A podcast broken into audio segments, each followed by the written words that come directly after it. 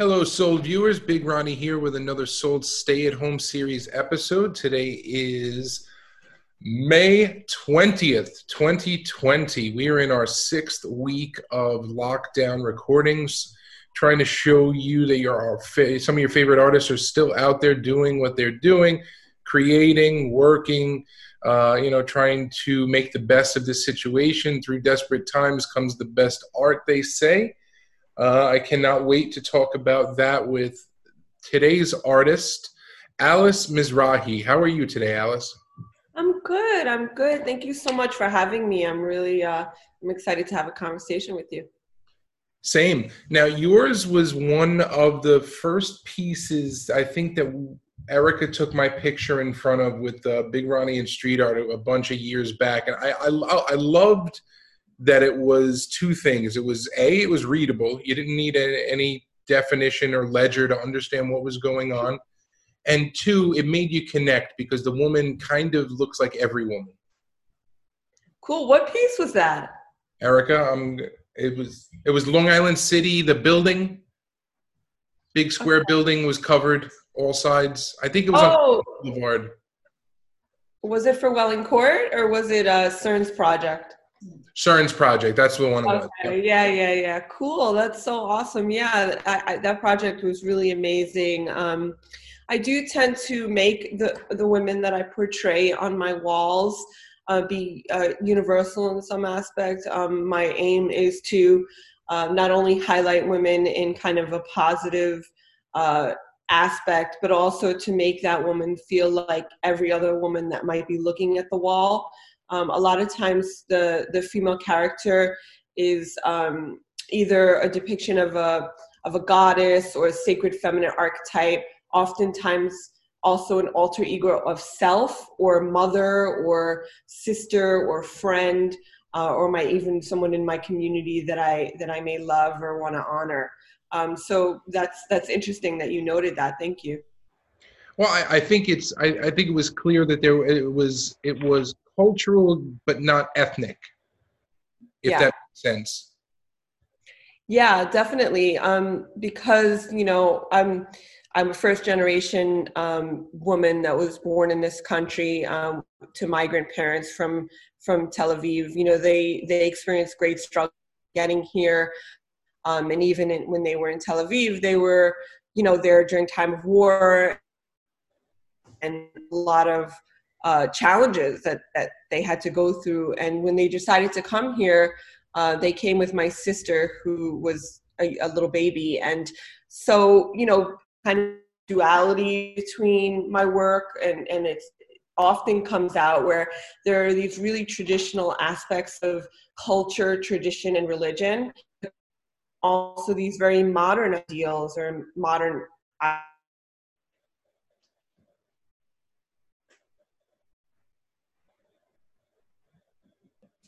we're losing Alice. We'll see if she comes back.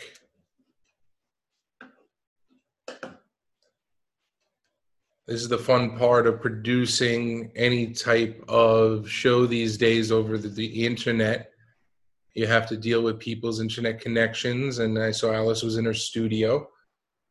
We'll give her a minute to connect before we. Oh, there she is. Can you hear me? Maybe I need to move. Usually it's okay, but. Yep, so what's the last, I, I I filled the I filled the air a little bit. You were talking about um, the, the religion, culture, and tradition. Yeah, so I was saying that um, you know my um, my brother was uh, a hip hop kid. He grew up, you know, he in the middle of the '80s, and he was very much influenced by um, by by the music. And because I was his little sister, I was always kind of tagging along.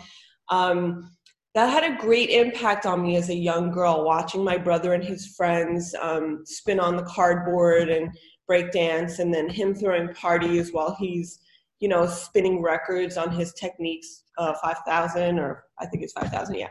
Um, and so i think that became part of my identity as like a young you know american new yorker um, whereas some of the old the tradition more traditional aspects of myself come from you know the Middle East from my parents' values and uh, and roles. Well, I, I, think that makes a lot of sense because the you know the the, the street culture, hip hop culture was always speaking out against what we what we were hearing at home that wasn't the truth. That we had to learn the truth on our own, and we were the truth, and things like that. So that kind of makes sense. Yeah, I think so. You know, in a way, it was. You know, there was great. Re- I feel like I've always been attracted to revolution um, and things that are um, kind of against the mainstream or or involved in a in a in a kind of subculture. And for me that was when I was growing up and I was watching that I was like wow this is so interesting. This is so cool. Like these kids are out here you know doing weird things. And it was so interesting to me. And um, you know part of it was also my love for for graffiti culture and watching my brother spin on cardboard that was all tagged up um, and not knowing really what the significance of that was. But then as I got older, I began to understand that it was, you know, it was quite significant that kids wanted their they wanted their identity to be seen and heard and understood, um, especially in communities like the Bronx where you know the Bronx was burning and a lot of kids were suffering.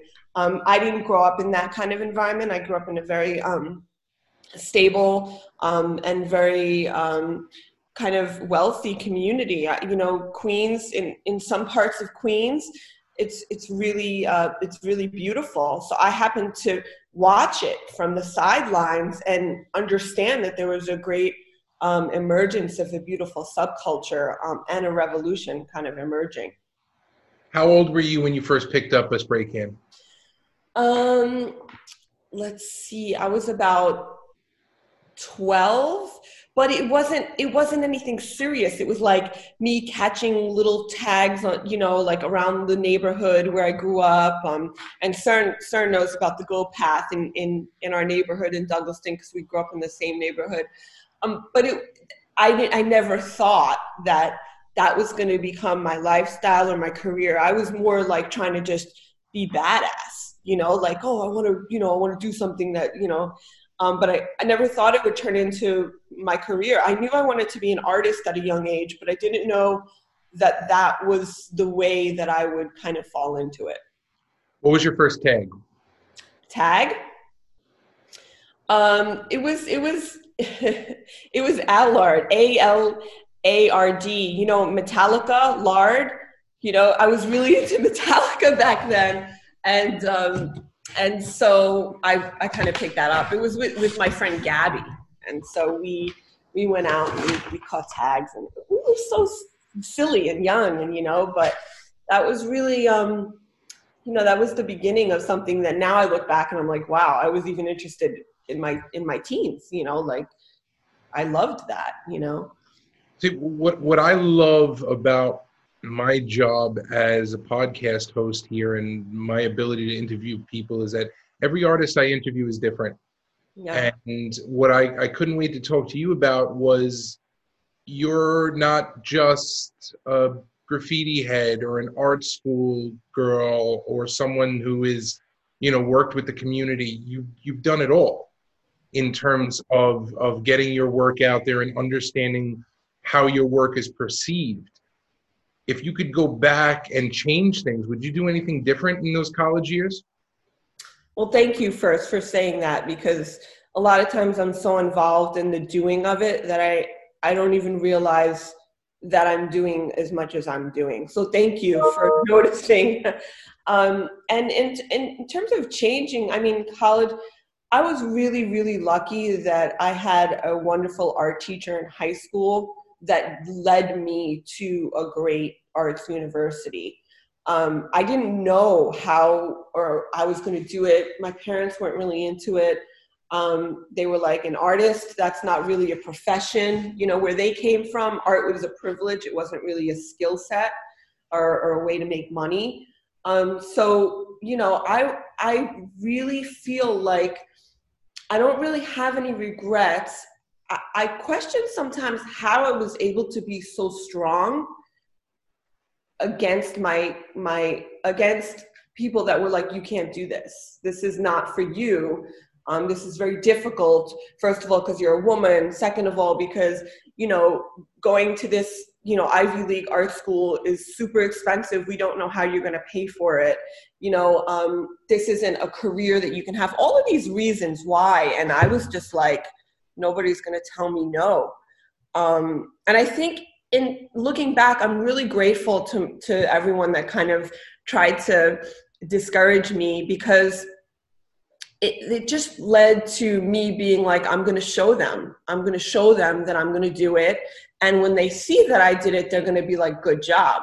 Um, and now I'm, I'm so lucky that I, I have had so much you know um, ability and opportunity to do this work and when i look back i'm i'm just i'm really thankful for the opportunity of going to a university that was at that caliber. So I don't really have any regrets. I don't think I would have done anything differently. Um, I worked really hard.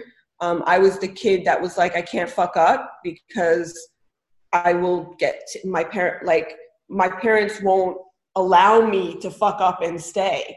Um, and you know they helped a little bit, but I mostly paid my. I I did it. Like I worked two jobs. I paid for my tuition. I did whatever I had to do to to make it and and do it you know so yeah what neighborhood is the studio in oh good question um so i i was in the bronx about two months ago um, at andrew freedman home um, but then I started to notice that I was shifting and changing, and that I really wanted to be around nature more. And so I started looking. Um, I live in Rockland County in a small town called Nyack. And Nyack is really noted for artists like Edward Hopper and some of the great American artists that came out of um, New York School of Painters. Um, I moved out here because my partner uh, was here and, and he was like, you gotta, you gotta come, you gotta see, you gotta be with me out here. And I was like, okay, cool. Um, and then I started to get, you know, first I was like kicking and screaming. I was like, I'm a city kid. I'm not, I'm not leaving the city, you know, fuck that. But then I started to notice that actually it was really good for me. Um, but I still kept my studio in the Bronx because I was like, I, I don't want to leave the city. I wasn't comfortable.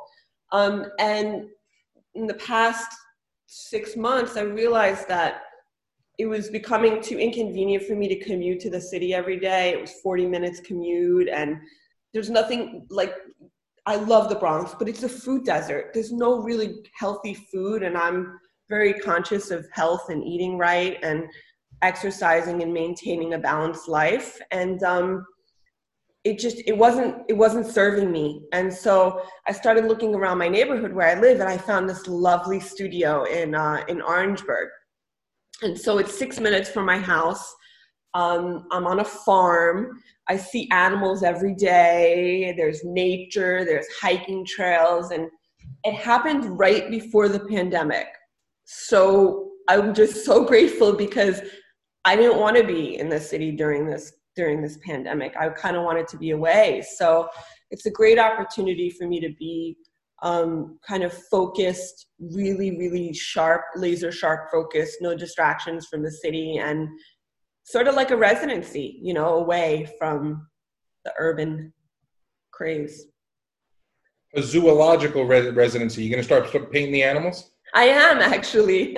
I thought about. I've become. Um, I've become a little bit connected to them by visiting them um, regularly, and and I met the woman who is in charge of them, and um, and I'm gonna I'm gonna sit outside, you know, uh, and and paint them, and I'm so looking forward to that because I've never really sat in front of animals and painted them. Like, you know, maybe my dog, but you know, I've never been on a farm, so that's that's kind of cool.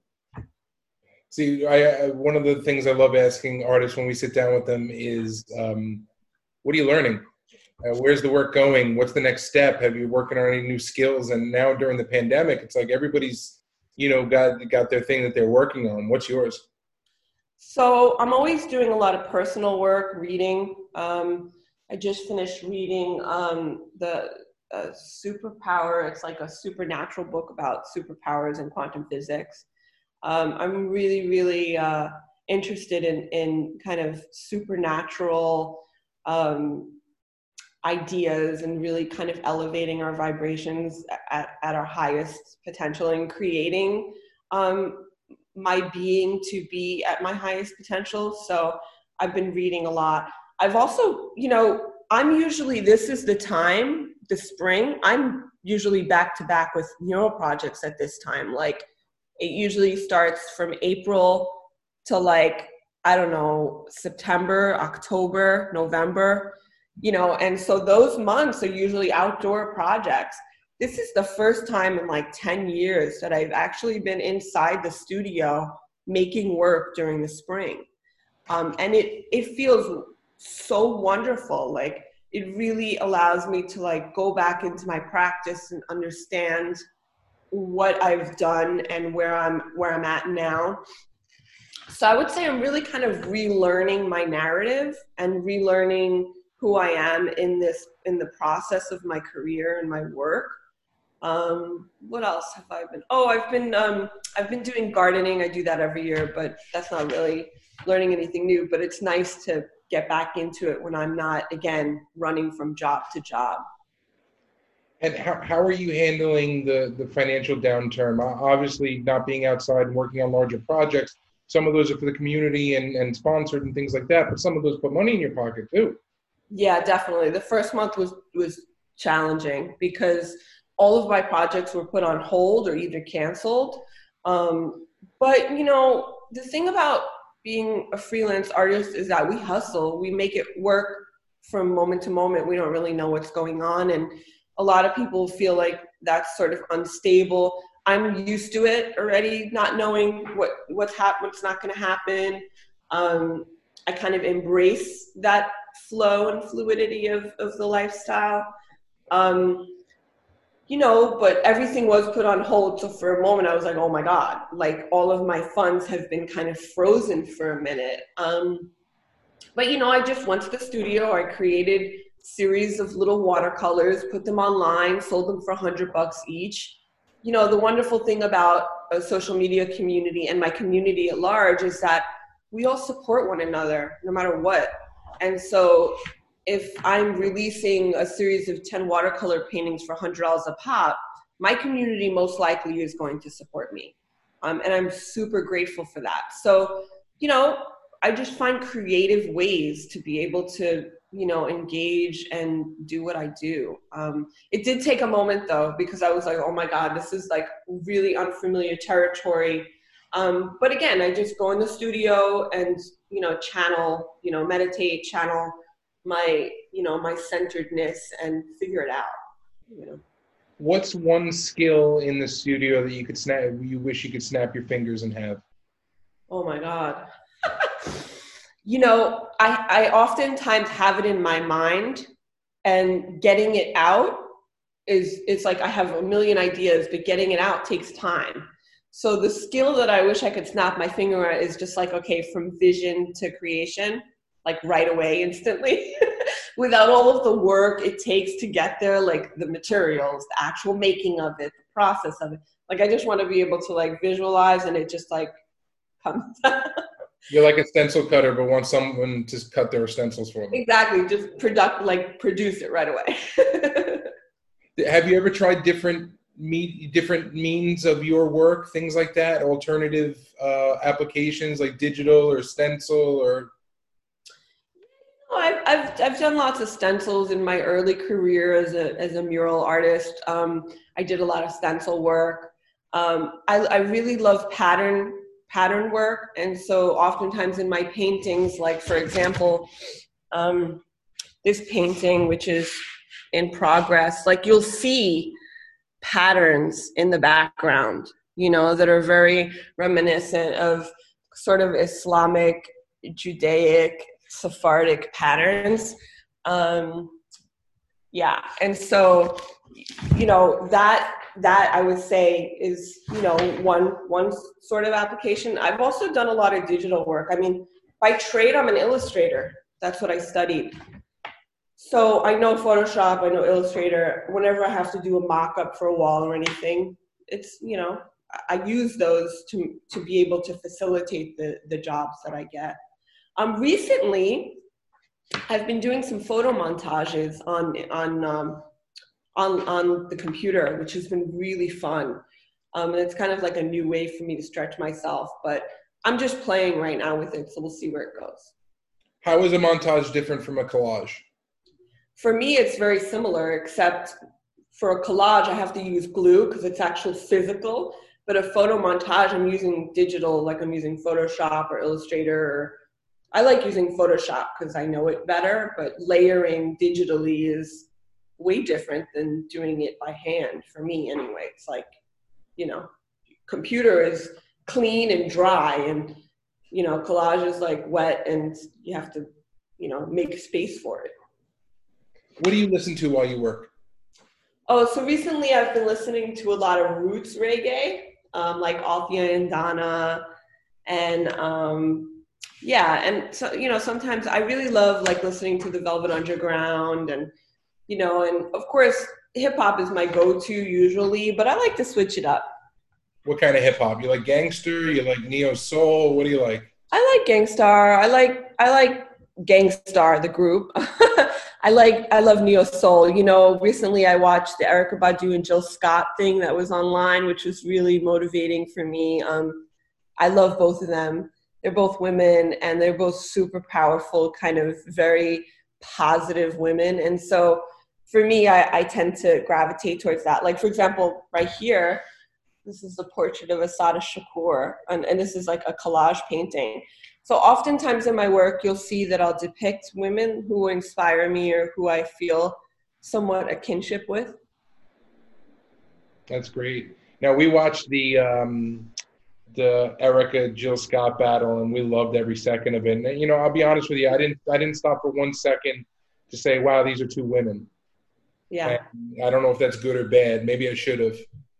Yeah, I mean, you know, in hip hop, right, or even in graffiti culture, even in the art world at large, um, it, you know, I, I don't, I'm not complaining. I'm very blessed. I love my role as, as an artist. Um, but the space for us to move in and the amount of women in, in it's harder for us to get in. It's harder for us to be accepted. Um, and when we finally are, we really get a lot of props. And so I always like to support women in, in, in any aspect because I feel like I'm supporting women supporting women. I feel like I'm supporting um, my, you know, my gender, like other women who I know who've worked just as hard to be able to get where they where they needed to get. Well, let's talk about some of them because I know you have a couple of uh, you you believe it or not I have some upcoming uh, shows and projects to plug. Yeah, so uh, Rob from Outlaw Arts and Mark Two One Two Arts, they uh, they put together a show called Denim and Paper, and you know I really love it when when curators and gallerists come together, especially during times like this, to highlight some of us. Um, and so the work uh, is a denim jacket that I painted, um, and he wanted some paper pieces, so I did a, a series about infinite love um, and for me, like I'm always trying to think of, you know, being as as kind, as positive, as infinitely loving as possible. No matter what someone gives me, just try to, you know, give give it back infinite love.